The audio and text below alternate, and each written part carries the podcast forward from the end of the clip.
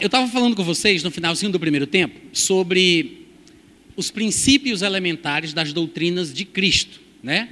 Essa é uma expressão que o escritor da Epístola aos Hebreus, que eu particularmente creio que foi Paulo, ele menciona no capítulo 5 e no capítulo 6, de forma levemente diferente, mas é basicamente a mesma coisa, é um contexto só. Ele está falando que os irmãos para quem ele escreve já deveriam estar ensinando a outras pessoas devido ao tempo corrido, mas eles estavam com uma necessidade de que alguém os ensinasse de novo os princípios elementares da doutrina de Cristo. Quando chega no versículo 1 do capítulo 6, ele diz: Por isso, pondo de parte os princípios elementares da doutrina de Cristo, vamos avançar, deixemos-nos levar para o que é perfeito. E aí ele cita quais são os tais dos princípios elementares.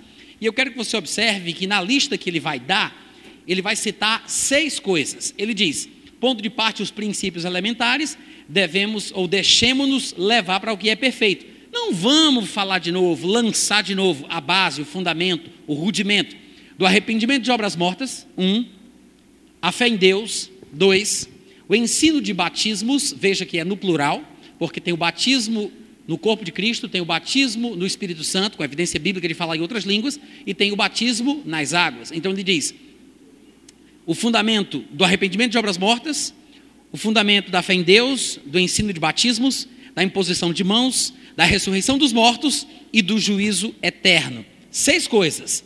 É o que ele chama aqui nesse texto de princípios elementares da doutrina de Cristo: arrependimento de obras mortas, fé em Deus, o ensino de batismos, a imposição de mãos, a ressurreição dos mortos e o juízo eterno.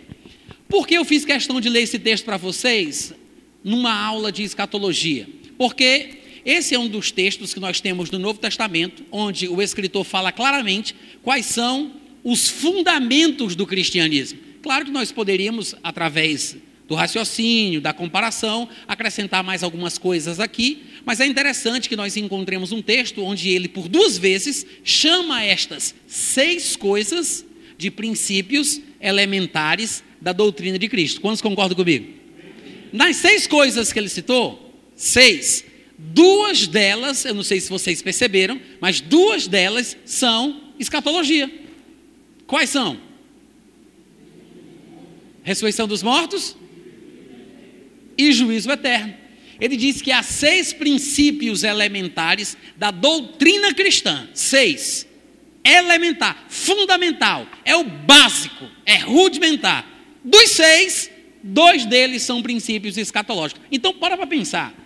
Se isso aqui realmente compõe o que ele chama de princípio elementar da doutrina de Cristo, como a gente pode pensar que escatologia não deve ser ensinado para novo convertido?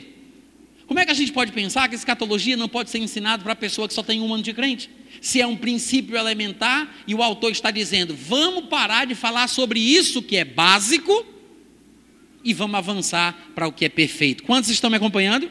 Amém. Então, jamais pense que falar de escatologia é desnecessário, é perda de tempo, é um assunto irrelevante, é coisa para teólogo, para bacharel, para o diabologista de Dias Dávila. Não é coisa para crente. Você é crente? Você tem que aprender o princípio elementar da doutrina de Cristo. Amém? Amém? E dentro dos princípios elementares tem o assunto da escatologia. Afinal de contas, repetindo, de toda a Bíblia, 40% é só escatologia. Em todo o Novo Testamento só tem três livros que não falam da volta de Jesus, que são livros que têm um capítulo só. Ou seja, a Bíblia está impregnada do assunto da escatologia. E eu citei aqui no primeiro tempo, e eu vou repetir, 1 Tessalonicenses 5, 23, que é um versículo básico para entender a constituição do gênero humano, onde ele fala sobre a razão pela qual a gente tem que conservar o nosso corpo, a nossa alma, o nosso espírito, com o objetivo de prestar conta quando a gente se encontrar com Jesus. Olha só.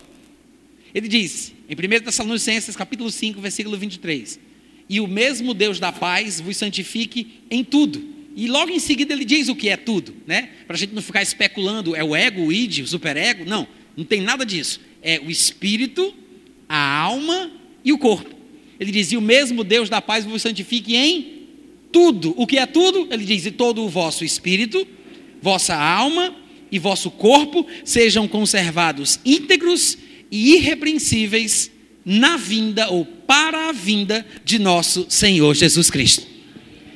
Eu acho que não tem um crente que não considere importante o esforço para conservar o espírito, a alma e o corpo. Eu sei que tem crente que consegue conservar um, às vezes dois, nem todo mundo consegue conservar os três. Nós temos exemplos na Bíblia de pessoas que morreram mais cedo, ou seja, perderam a conservação do corpo, foram punidas por Deus e morreram fisicamente mais cedo para que os outros dois pudessem ser conservados. Eu não sei se vocês recordam, mas nós temos pelo menos dois textos populares, mal compreendidos, mas populares, no Novo Testamento que falam exatamente sobre isso. Em 1 Coríntios capítulo 5, Paulo disse que ouviu falar de um homem que tinha tido relações sexuais com a mulher do pai dele, e parece que ele estava vivendo com a mulher do pai dele abertamente, de forma pública, ele não pecava escondido por vergonha do ato. Parece que ele tinha assumido aquilo em plena luz, o que era mais um agravante. E Paulo diz: há quem tenha relações sexuais com a mulher do seu pai, coisa que nem no mundo, naquela época, em Corinto, se ouvia falar que alguém fizesse. Aí Paulo diz assim: Olha, eu não estou aí com vocês, não, mas nós vamos tomar essa decisão aqui em concordância. É como se eu tivesse presente. Eu quero que vocês se reúnam comigo, pelo nome do Senhor Jesus Cristo, e ele seja entregue a Satanás. Quem lembra desse texto? Ele seja entregue a Satanás para a destruição da carne, veja que não é do espírito, não é da alma, é da carne. Carne e corpo são a mesma coisa, viu gente? Às vezes a palavra carne é usada de forma figurativa e dá a impressão que tem um significado mais abrangente, mas de forma técnica e objetiva, direta, carne é corpo, não tem diferença. Tanto é que lá em Romanos capítulo 8, versículo 13, Paulo ele diz: Se viverdes segundo a carne, caminhais para a morte, mas se pelo Espírito mortificardes, e aí ele diz: os feitos do corpo. Ele diz: Se viverdes segundo a carne, caminhais para a morte, mas se pelo Espírito mortificardes os feitos do corpo, certamente vivereis. No mesmo versículo, ele fala da mesma coisa com duas expressões diferentes. Ele começa usando a palavra carne, mas termina usando a palavra corpo. Por quê? Porque na cabeça de Paulo, carne e corpo são a mesma coisa. É por isso que ele diz lá em Gálatas 5, 20, Gálatas 5, 23, se eu não estiver enganado. Ele diz: Porque os que são de Cristo crucificaram a carne com as suas paixões e concupiscências. Veja que não é o eu. Ele diz: crucificar o eu. Não crucificou a carne com as suas paixões e concupiscências. O que é a carne? É o corpo. Que é por isso que no outro lugar, Paulo vai dizer: Eu esmurro o meu, o meu eu? Não. Eu é que esmurra o corpo. O eu está do nosso lado. O eu é nosso amigo, amém, gente? O eu está do lado da gente. Eu esmurro o meu corpo. O corpo, que é a mesma coisa de carne, é que tem que ser esmurrado, crucificado, subjugado mortificado. Por isso que ele diz: se viver segundo a carne, a gente caminha para a morte. Mas se pelo Espírito eu mortificar, que é o contrário de viver, viver pela carne traz morte, mas mortificar o corpo traz vida. Se eu mortificar os feitos do corpo. Paulo escreveu Romanos 8, Paulo escreveu Gálatas capítulo 5. Em Romanos 8, versículo 13, ele chama isso de feitos do corpo, mas lá em Gálatas 5, todo mundo lembra que a expressão que ele usa é obras da carne. Obras é a mesma coisa de feitos, corpo é a mesma coisa de carne. Como vocês estão entendendo? O que é corpo? O que é o corpo? O que é a carne? É para crucificar quem? A carne, o corpo, tanto faz, né? Desde que você saiba que não é para crucificar o eu. Gente, vou crucificar meu eu. Não, você não vai crucificar o eu. O eu está do nosso lado. O eu é a única parte do seu ser que tem condição de crucificar a sua carne. Eu esmurro o meu corpo. Se eu orar em outra língua, veja, o eu ora em línguas. Vamos pode dar um aleluia? Se eu orar em outras línguas, o meu espírito ora de fato, mas a minha mente fica infrutífera. Eu esmurro o meu corpo, eu reduzo à escravidão. Eu crucifico a minha carne. É, porque são alguns assuntos que eu sei que nem todos têm familiaridade, e quando eu toco neles, eu prefiro sempre abrir um leque, explicar um pouquinho sobre o assunto, e voltar, porque pelo menos vocês têm uma pista de coisas que talvez vocês não estejam compreendendo bem. Esse negócio de crucificar o eu é muito popular no meio evangélico. Tem até música, né, sobre esse negócio de crucificar o eu. E gera uma confusão, porque não é a terminologia bíblica. Aí você vai para a Bíblia, o eu está sempre crucificando a carne, esmurrando o corpo. Aí você está querendo crucificar o eu, que é a única parte que pode fazer alguma coisa com o corpo. Se você crucificar o eu, o que, é que vai acontecer com a sua carne? Vai reinar em vida. então, o eu é que crucifica a carne. O eu é que esmurra o corpo. Amém, gente? Eu falei sobre, eu entrei nesse assunto porque estávamos falando sobre a importância de conservar íntegro e irrepreensível o espírito, a alma e o corpo. Os três. Mas em certas situações da nossa vida é possível conservar um, às vezes dois. Tem gente, por exemplo, como o cara lá de 1 Coríntios capítulo 5, que não conseguiu conservar o seu corpo. Por quê? Estava vivendo uma vida de pecado tal que Paulo disse: é melhor entregar ele a Satanás para a destruição da carne. Veja que não era destruição do espírito, nem a destruição da alma, era a destruição da carne. É muito específico. Paulo diz: em nome de Jesus, seja entregue a Satanás para a destruição da carne, a fim de que o espírito seja salvo no dia de Cristo. O que significa isso? Significa que se ele continuasse vivendo do jeito que ele estava vivendo, descendo na banguela do pecado, né, sem ele nem beira, sem freio, ele poderia chegar numa situação espiritual tal onde ele negasse a Jesus como Senhor da sua vida. Deixa eu explicar isso aqui, porque é uma coisa que muita gente não compreende bem.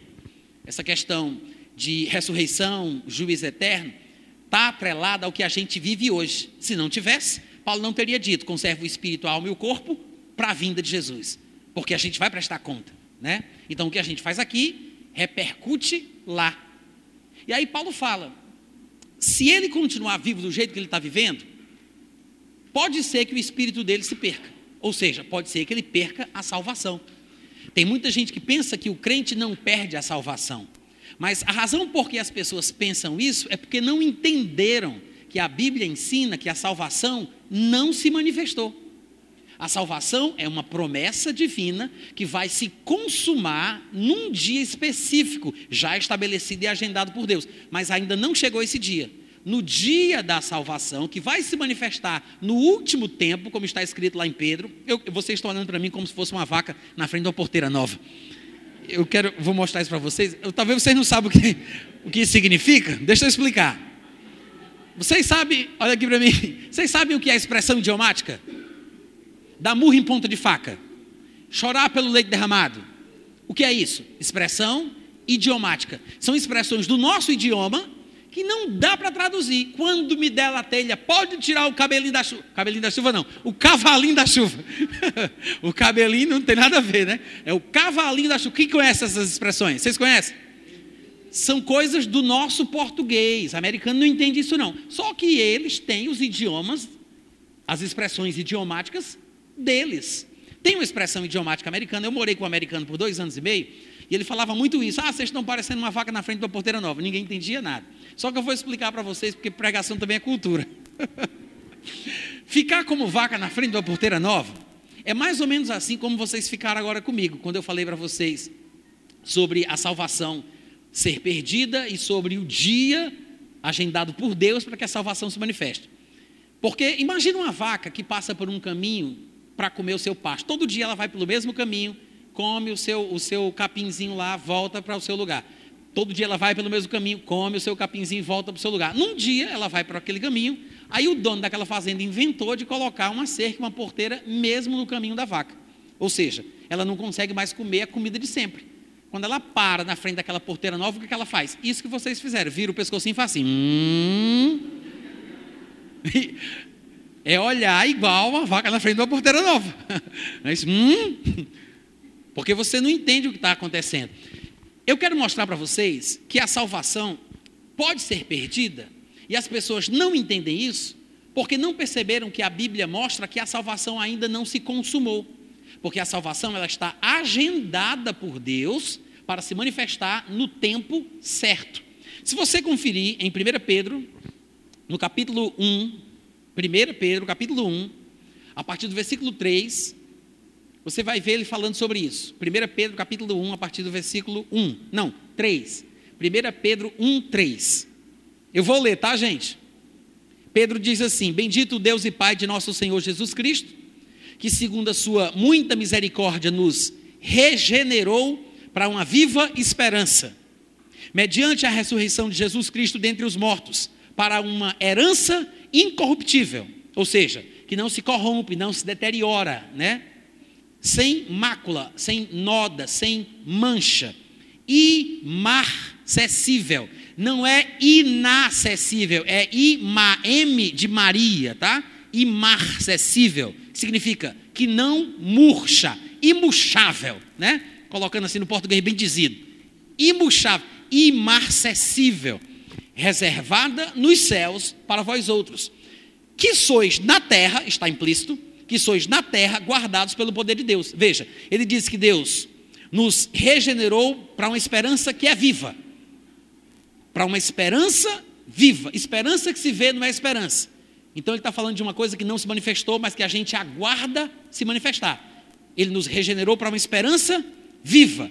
Ele fala, é, para uma herança incorruptível, que não se deteriora, não se corrompe, que não tem mancha, que não murcha e que está guardada para a gente lá nos céus. Ele está falando sobre o corpo ressurreto de Jesus Cristo.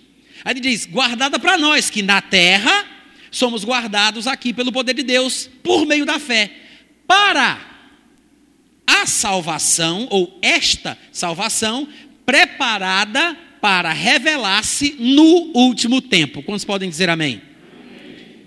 A salvação que Deus planejou para o homem, ela vai se manifestar, mas vai se manifestar no tempo certo, que segundo Pedro é no último tempo. Que se vocês fizerem as contas, juntando Lé com Cré, você vai perceber que ele está falando sobre o momento do arrebatamento, que é o mesmo momento da ressurreição dos mortos em Cristo que é quando o nosso corpo mortal vai ser absorvido pela imortalidade, o corpo corruptível vai ser absorvido pela incorruptibilidade. Então vai se cumprir a palavra que disse: tragada foi a morte pela vitória. Onde está a morte, a tua vitória? Onde está a morte, o teu aguilhão? Porque o nosso corpo, perecível, corruptível, mortal, fadado ao pecado, vai ser transformado para ser semelhante ao corpo da glória do nosso Senhor Jesus. Quando isso acontecer, que é o que Pedro chama de a manifestação da salvação, aí sim, desse ponto para frente, a salvação é irreversível. Daí para frente é irreversível. É o que eu gosto de chamar de o ponto da irreversibilidade da salvação. Até esse dia, até esse ponto, não somos robôs, não somos fantoches, não somos marionetes. Não é porque você confessou Jesus que você perdeu o poder de escolher. Não é porque você recebeu Jesus que você não consegue mais pecar. Quantos que são crentes já sabem que conseguem continuar pecando se quiserem? Levanta a mão, por favor. Quantos já aprenderam isso? Dá para pecar ou não dá? Vamos lá, cadê os verdadeiros aqui desse lugar? Dá ou não dá? Dá. Então você não vira um robô. Você não fica sem livre-arbítrio. Você não fica programado só para fazer o que é certo. O que significa que, se não somos robôs, se não somos pré-programados, se não somos fantoches nem marionetes, do mesmo jeito que a gente escolheu Jesus, a gente pode rejeitar Jesus. Agora preste bem atenção no que eu vou falar aqui. Presta atenção, por isso que eu estou falando assim, bem devagarinho. Porque esse assunto é complexo. Está devagar ou não? Nem tanto. Presta atenção. O que eu quero dizer não é que porque você peca, que você perde a salvação. Eu tenho muito cuidado quando eu falo isso, porque as pessoas se esforçam para me entender errado. E eu vou repetir. Não é porque você é crente e continua pecando que você vai perder a sua salvação. Mas, Natan, como é que você sabe disso? É simples. Basta você parar para pensar.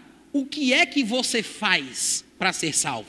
Eu não estou dizendo que você se salva, mas qual é o seu papel no plano de salvação que Deus estabeleceu? A Bíblia diz: Todo aquele que invocar o nome do Senhor será salvo. Como invocarão aquele em quem não creram? Como crerão naquele de quem nada ouviram? Como ouvirão se não há quem pregue? Porque a fé vem pelo ouvir e ouvir a palavra de Deus. Isso quer dizer o quê? que se alguém crê no seu coração que Deus ressuscitou Jesus dentre os mortos e confessar com a sua boca Jesus como Senhor da sua vida, será salvo. Vamos lá, gente, estou pregando muito bem hoje à noite. Cadê os amigos? Aleluia. Se alguém crê no seu coração que Deus ressuscitou Jesus dentre os mortos e confessar Jesus como Senhor da sua vida, será salvo. É simples ou não é?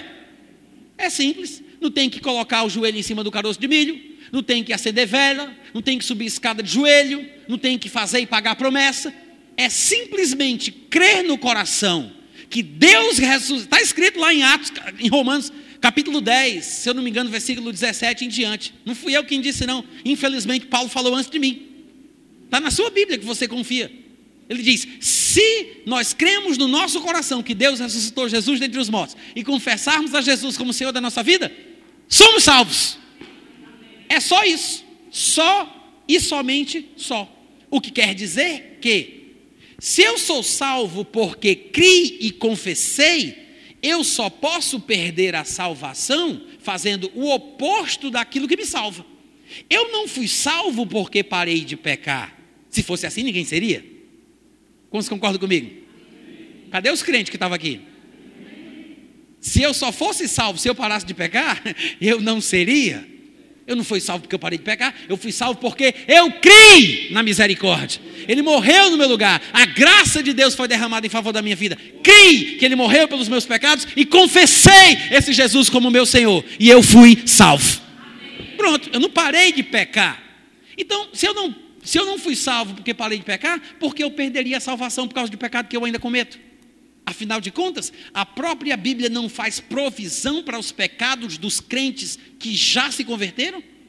Em 1 João, ele diz: Eu escrevi um monte de coisa para que vocês não pequem. Escrevi tais coisas para que não pequeis. Todavia, se alguém pecar, nós temos um advogado que é fiel, é justo. Se eu confessar o pecado, ele é fiel para perdoar o pecado, para purificar da injustiça e voltamos à comunhão com Deus no mesmo momento. Amém, gente? Amém. Se eu confesso o pecado, Ele me perdoa, Ele me purifica. Então veja que o crente que comete pecado não perde a salvação porque pecou. Eu creio que é possível perder a salvação, mas não por causa de pecado. O que me faz ser salvo não é parar de pecar, eu não poderia perdê-la porque ainda pequei. Não é pelo que eu fiz, não pode ser pelo que eu estou fazendo. Não é pelo que eu faço, nem pelo que eu deixo de fazer. É tudo uma questão de crer, confessar, rejeitar e negar. A única coisa que faz o crente ser salvo em Cristo é crer nele e confessá-lo. A única coisa que faz o crente perder a salvação é rejeitá-lo e negá-lo com a sua boca. Se a pessoa nega Jesus, pode ter certeza, Jesus Cristo, por sua vez, a negará. Quantos estão entendendo? Não é a negação da boca para fora, tá, gente? Aquela negação de medo, de pavor, de covardia, tipo Pedro ali, quando perguntaram para ele: Tu é discípulo de Jesus? Não, Deus me li, sou nada, sei nem quem é. Ele negou, mas é uma negação covarde. A negação da qual a Bíblia fala que não conseguimos escapar é aquela negação da convicção. Assim como eu tenho convicção quando eu creio em Cristo e confesso Ele como Senhor da minha vida, a pessoa rejeita de coração, não é sem querer não é sem querer, é uma pessoa que está consciente do que está fazendo. Ela abandonou a fé, ela cometeu a apostasia. Essa é a apostasia. É o pecado sem perdão. É você rejeitar o Cristo do qual o Espírito Santo veio dar testemunho. Porque o Espírito veio para glorificar o Filho, para falar do Filho. O testemunho do Espírito Santo no coração dos homens é todo sobre Jesus. Rejeitou Jesus, você está blasfemando contra o Espírito Santo. É um pecado sem perdão. Não tem jeito é você negar, rejeitar, e é uma coisa que só religiosos podem cometer. Um incrédulo que não tem conhecimento, que não sabe o que está dizendo, ele não está negando a Cristo, porque ele nem recebeu a Cristo ainda. Mas uma pessoa que tem Cristo, ela pode negar a Cristo, rejeitar a Cristo. Aí sim, ela pode perder a salvação. Se não fosse possível perder a salvação, Paulo não estaria preocupado com aquele homem que tem relação sexual com a mulher do pai dele. E ele diz: esse homem pode perder a salvação. Em alguns círculos cristãos, esse homem já tinha perdido faz tempo. Por quê? Porque não é possível que um homem cometa um pecado cabeludo desse e ainda seja salvo. Porque o pessoal pensa que dependendo do pecado que eu cometo, eu já perdi minha salvação. Mas nós não perdemos a salvação porque estamos pecando. Não ganhamos porque paramos de pecar. A pessoa perde quando ela nega a Cristo. O detalhe é que continuar vivendo numa vida de pecado como essa, descendo da banguela do pecado, sem freio nenhum, vai me levar a uma condição espiritual tal, onde eu vou chutar o pau da barraca. Eu não vou querer mais saber de nada. Eu vou dizer, eu não quero saber de Jesus, isso aí foi uma fase da minha vida, isso é uma besteira. Vá para o inferno. Maldito seja. Por que dos infernos com esse negócio de Jesus, de Bíblia, de Deus. Tem gente que faz isso.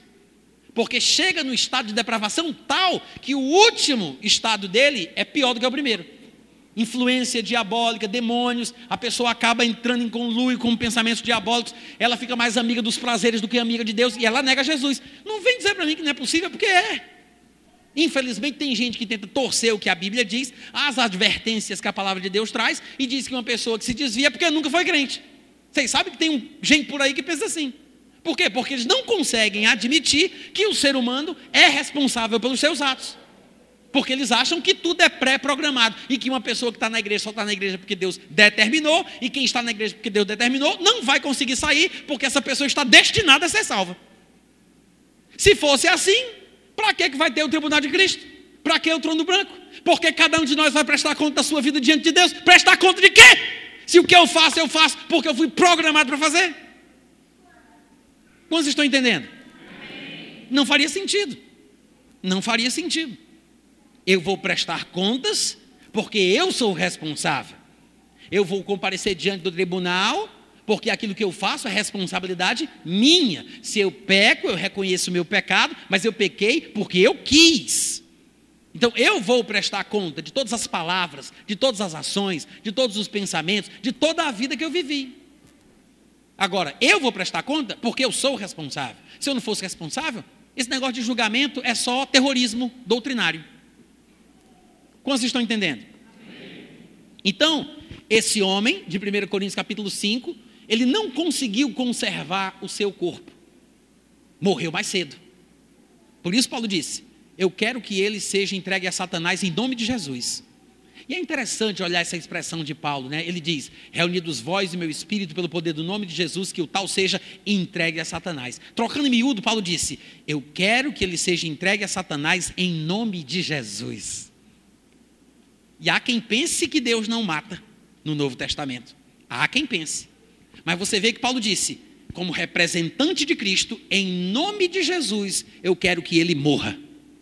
E Jesus disse: vocês não deveriam temer os homens que matam apenas o corpo e mais nada pode fazer. Vocês têm que temer aquele que, além de matar o corpo, ainda joga no inferno. Ele está falando de quem? Hein? De quem? Vocês estão com medo de dizer que é o pai de vocês? É Deus, não é Satanás, não. Ele está falando de Deus. Agora, por falta de um estudo de escatologia, é que a gente vê um bocado de crente Nutella por aí, com essa teologia barata, dizendo que Deus não mata no Novo Testamento. Porque não chegou na parte de Apocalipse, que diz que Deus é quem tem autoridade sobre todas essas pragas. Não viu isso em Apocalipse, não estudou escatologia e está falando besteira por aí. E Paulo disse: Eu quero que ele seja entregue a Satanás em nome de Jesus. Mas não é o único texto. Lá em 1 Coríntios capítulo 11, ele diz assim: Olha, vocês coríntios deveriam se julgar a vocês mesmos. Mas porque vocês não estão sendo, não estão se julgando, vocês estão fracos, doentes e morrendo antes do tempo. Não conseguiram conservar o seu corpo, né?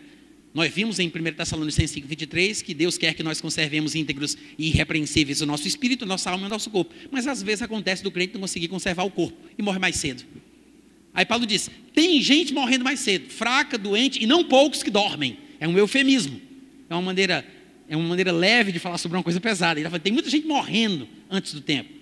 Fracos, doentes e não poucos que dormem. Porque se nos julgássemos a nós mesmos, não seríamos julgados. Mas quando julgados, somos disciplinados pelo Senhor. Uhum, como diz lá no Ceará, né? Bufo. Somos disciplinados por quem? Por quem?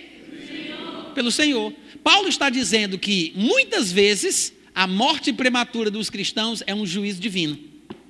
Julga, disciplina do Senhor somos disciplinados pelo Senhor para não sermos condenados com o mundo. Qual é a condenação do mundo? O lago que arde com fogo e enxofre. É muito melhor morrer mais cedo do que morrer mais tarde. A segunda morte, a morte eterna. Dos males, eu sei que alguém vai dizer assim, mas Natan, morrer tão novo, com 75 anos, mas acontece. É, Deus disse que a gente pode viver até os 120, né? A última ordem foi 120.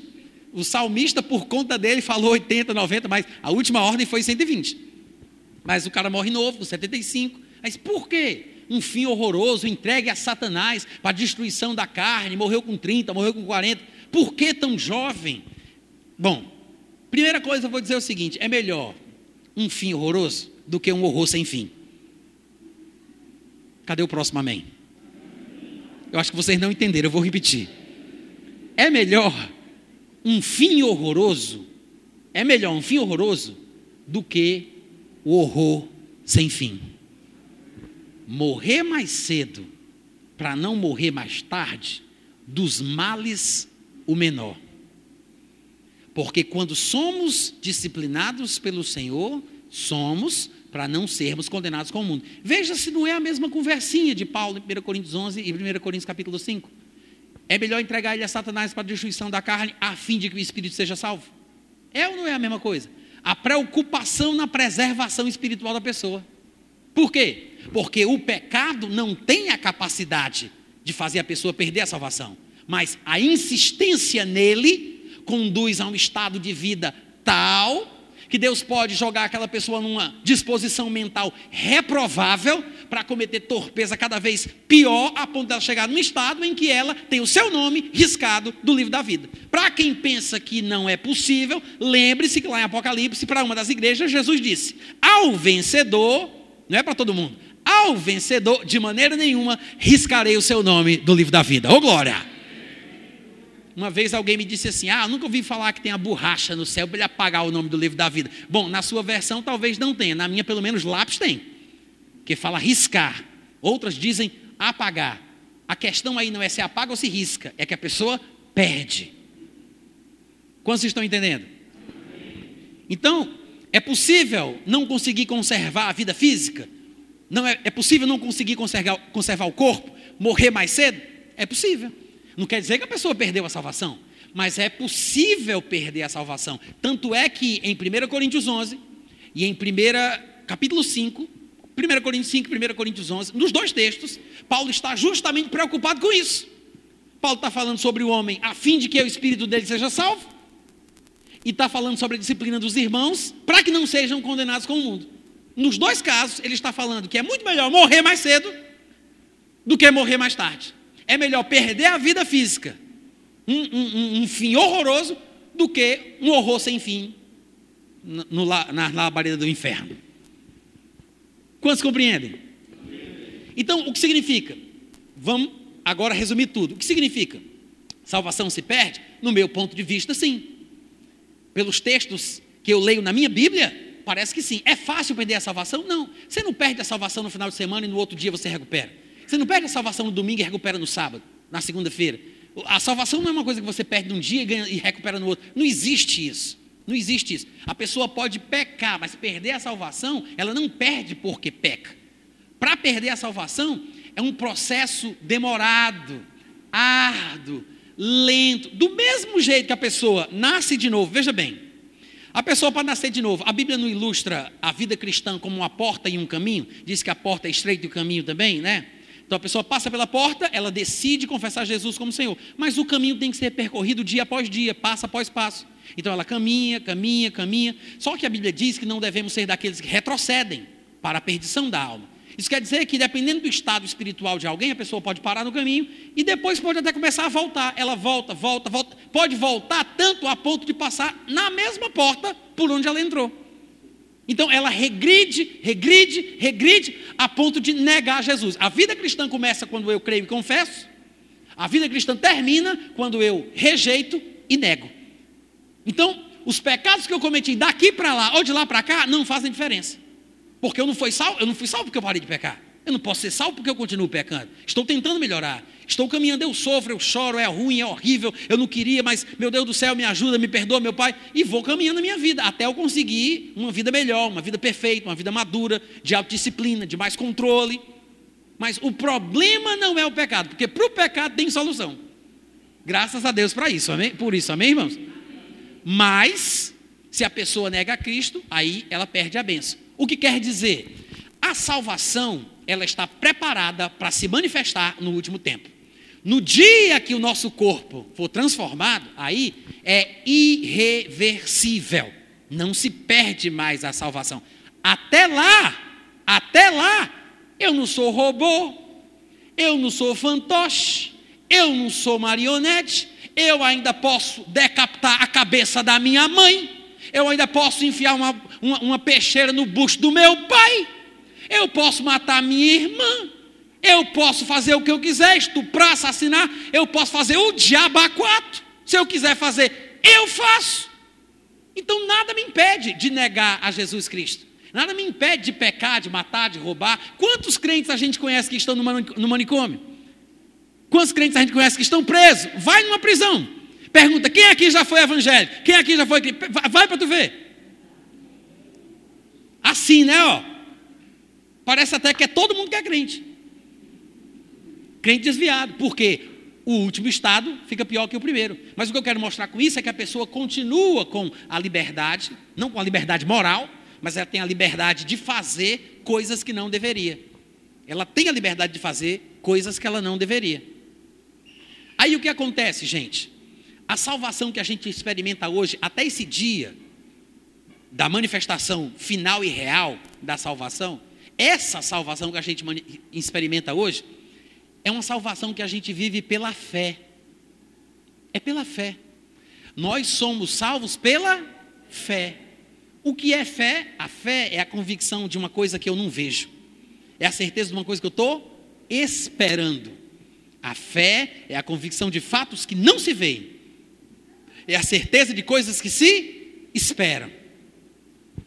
É na esperança que nós somos salvos. Paulo vai dizer lá em Romanos capítulo 8. Mas esperança que já se vê, não é esperança. Porque o que alguém já vê, como esperará? Mas se não vemos, com paciência o aguardamos.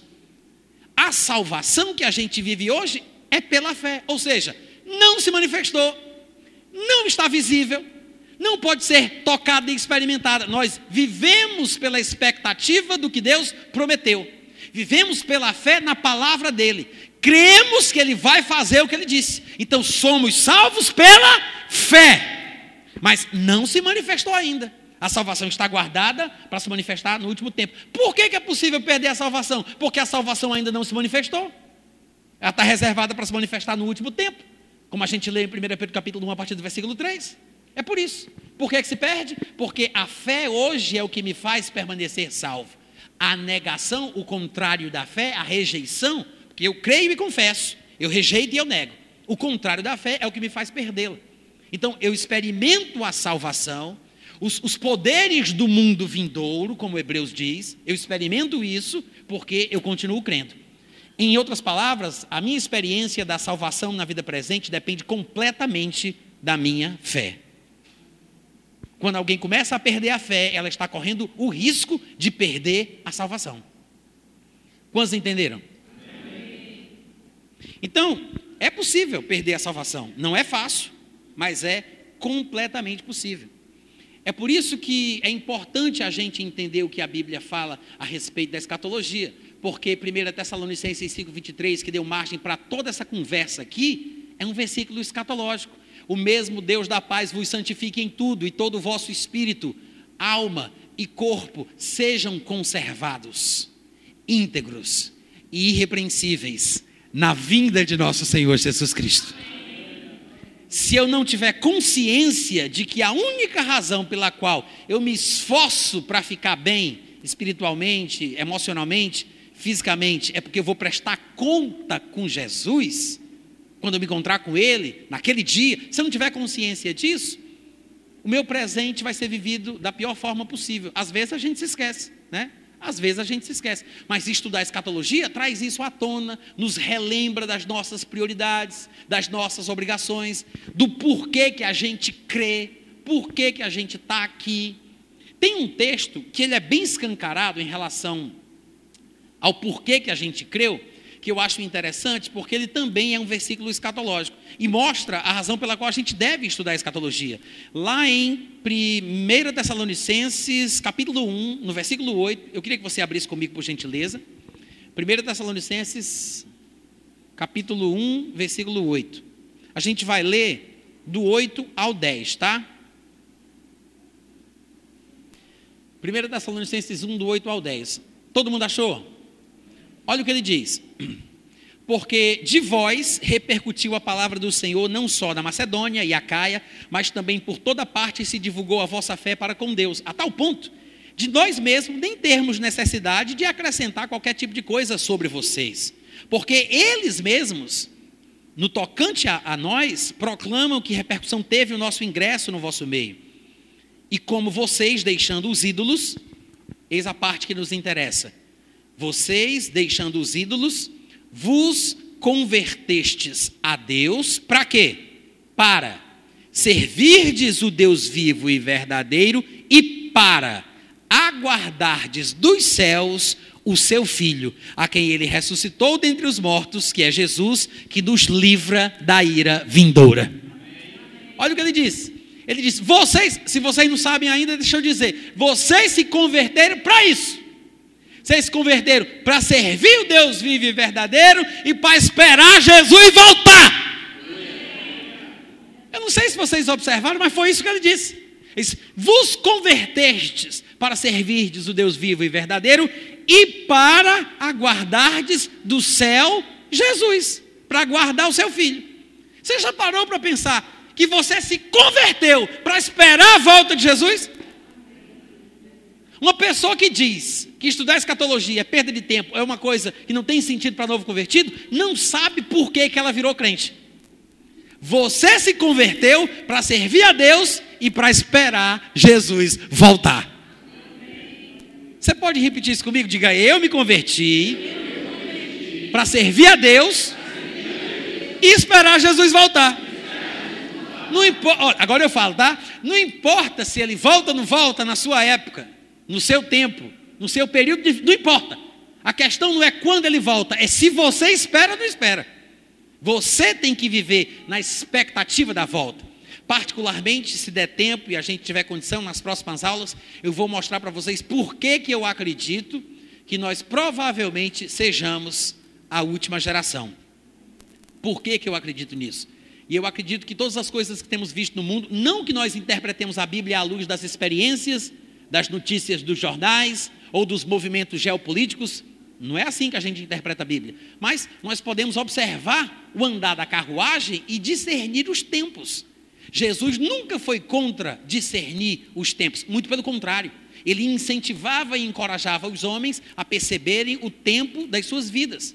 Num determinado dia, alguns dos seus opositores disseram para ele: Mostra-nos um sinal dos céus. E ele disse: Rapaz, vocês são muito engraçados. Vocês olham para o céu e diz assim: o céu está avermelhado, eu acho que vai fazer calor. Aí vocês olham para vem um vento quente, vai, vai chover. Aí Jesus diz: vocês conseguem interpretar os aspectos do céu e da terra, e vocês não sabem que tempo é esse?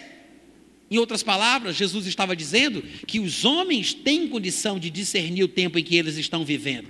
Tem muita gente que fala assim: ah, mas o dia da volta de Cristo ninguém sabe, nem o filho, nem os anjos, nem só o pai. Só o pai, nem Jesus sabe. O pessoal fala assim porque não conhece muito bem o texto, não lembra do contexto, não sabe por que Jesus disse isso, aí solta essa assim, aleatoriamente. Só que tem um detalhe: Jesus disse que a volta, a vinda do filho do homem vai ser como foi nos dias de Noé. Como foi nos dias de Noé. Ou seja, Noé construía a arca, e enquanto Noé construía a arca, o povo do mundo vivia, vivendo a sua vida, comia, bebia, não percebia nada até o dia que Noé entrou na arca e veio o dilúvio.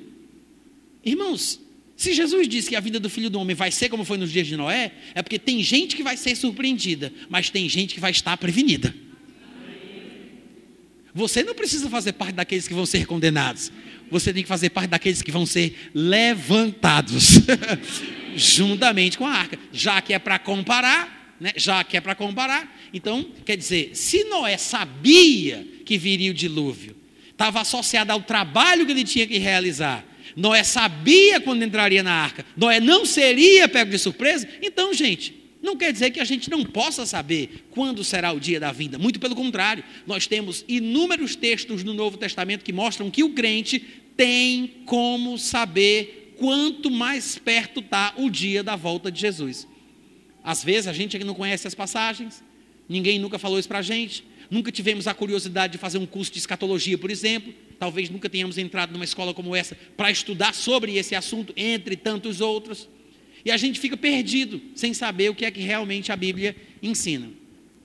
Eu espero que você tenha ficado curioso.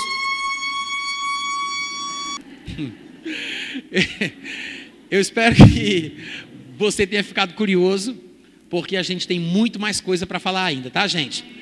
Se você quiser se aprofundar, se você quiser se adiantar um pouco mais, ver mais coisas, entra no meu site, é o meu nome, natanrufino.com.br, tá? Lá tem texto, tem áudio, tem vídeo, tudo de graça. As únicas coisas vendidas no meu site são os meus livros. Eu trouxe inclusive dois deles para cá.